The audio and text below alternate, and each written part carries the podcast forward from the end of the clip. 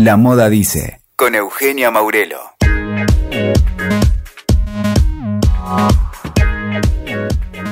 Bienvenidos a un nuevo episodio de La Moda Dice, y esta es una invitación para reconstruir parte de nuestra historia más reciente a través de la vestimenta.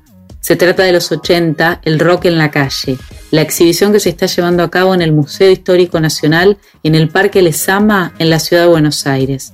Una exposición que incluye más de 800 piezas, instrumentos, fotografías, afiches y el vestuario de referentes de este género musical que data de 1982 y se extiende hasta 1990.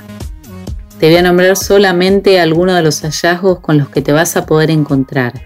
La valija con discos y la ropa con la que Luca Prodan llegó a la Argentina, además de un traje que fue usado en uno de los primeros shows de los auténticos decadentes, y uno de los vestidos que llevó Vivi Telias cuando se presentó con las Baby Squids. Para que empecemos a acercarnos a la muestra, te propongo escuchar a Gabriel Imeglio, quien es el director del Museo Histórico Nacional, además de uno de los curadores. Él te va a contar cómo surge la idea, por qué se eligió ese periodo y cuál es el alcance que tiene. El origen de esta muestra tiene que ver con parte del proyecto con el que yo asumí acá en el museo en abril del 2020, justo en la pandemia, que era el, digamos, reescribir el guion de la muestra principal del museo, que está dedicada sobre todo al periodo colonial y más que nada al siglo XIX, donde el museo tiene una colección espectacular, y también abordar o iniciar abordajes al siglo XX, sobre el cual el museo no, no ha trabajado y porque además no tiene una colección en parte en forma de muestras temporarias que aborden temas populares del siglo XX y relevantes históricamente, que también permitan hablar con otros públicos, convocar, como está ocurriendo con la muestra de roca, gente que no habitualmente viene al Museo Histórico Nacional y que así conozca el museo, conozca las otras cosas que el museo ofrece y también, por supuesto, disfrute la muestra en sí mismo. Y el rock nos pareció una propuesta que cumplía con todos estos requisitos, ¿no? Es convocante para la gente que vivió la época, como la gente que sigue escuchando esa música, y también es muy interesante para abordar de manera histórica. Sobre el periodo tuvimos distintas posibilidades. Primero queríamos hacer algo que incluyera los 60 los 70, también los 90, es decir, una mirada más de largo plazo del rock nacional. Pero había mucho material, era difícil y eso que esta muestra es muy grande, ocupa eh, más espacio de lo que habitualmente ocuparía una, una temporaria. Empezamos a ver que había muchas cosas y nos pareció mejor recortar un periodo más acotado. Eh, elegimos finalmente los 80, unos 80, digamos, que empiezan para nosotros en el 82, ¿no? Con eh, el momento de Malvinas y la transición de la, de la dictadura a la democracia. E hicimos terminar en el 91, porque en los 90 cambia la estética, en muchos aspectos cambia el sonido, bueno, cambia la economía, es decir, hay toda una serie de cuestiones que afectan de manera decisiva y que es otra época. Entonces, en esos 10 años que tomamos eh, hay mucho material y además es una época en la cual el rock claramente ya tiene una trayectoria muy fuerte previa, se masifica y se convierte en una música eh, de enorme alcance nacional, ¿no?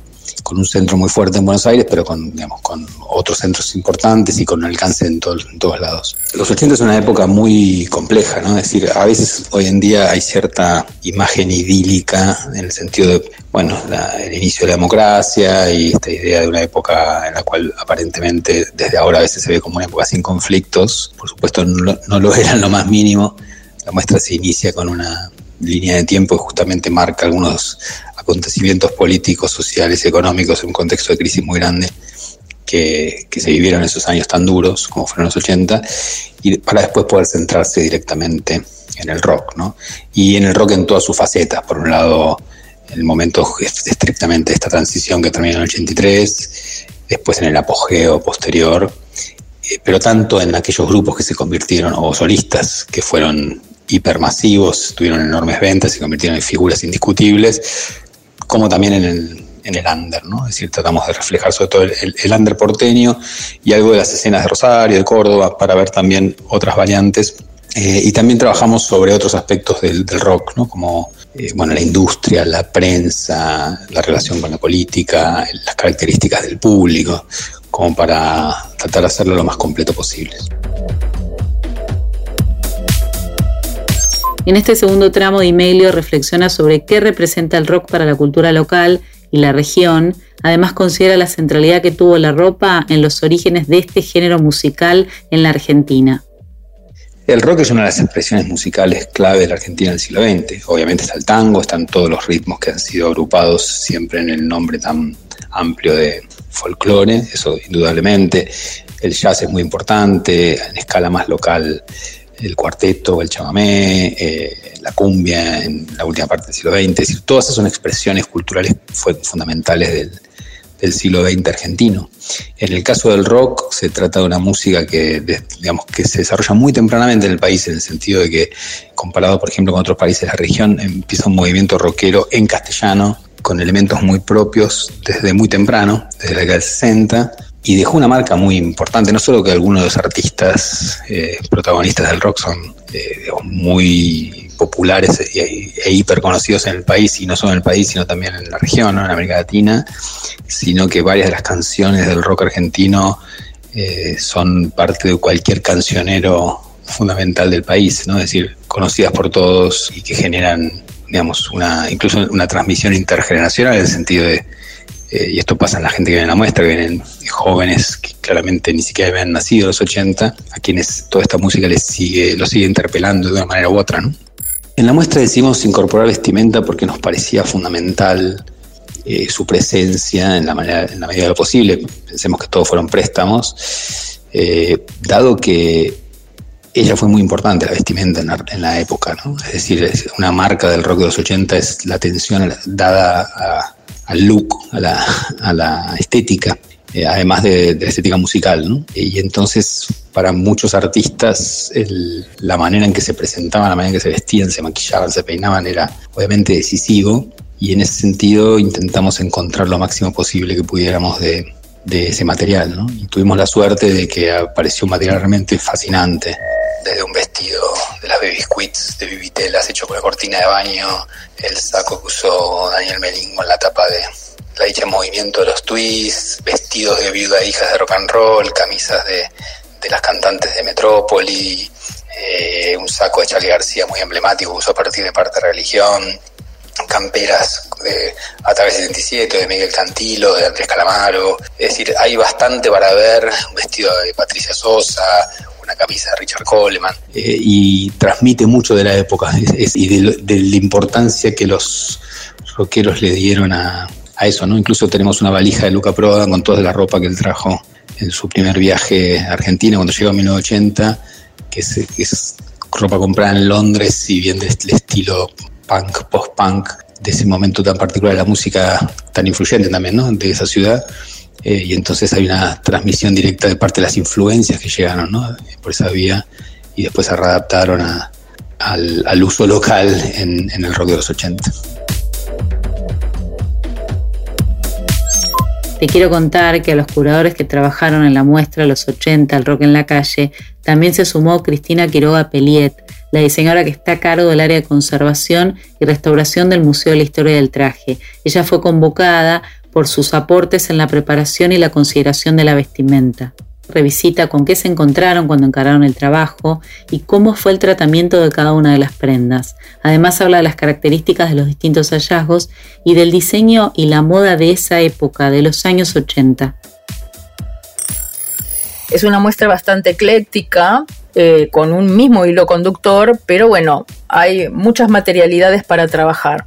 Pero también surgía la, la gran duda de qué hacerle a cada prenda de acuerdo al estado en que estaban llegando. Algunas estaban en muy buenas condiciones y otras, obviamente por haber sido usado y mucho y haberse transpirado, esa, esa es la verdad, necesitaban otro tipo de tratamiento.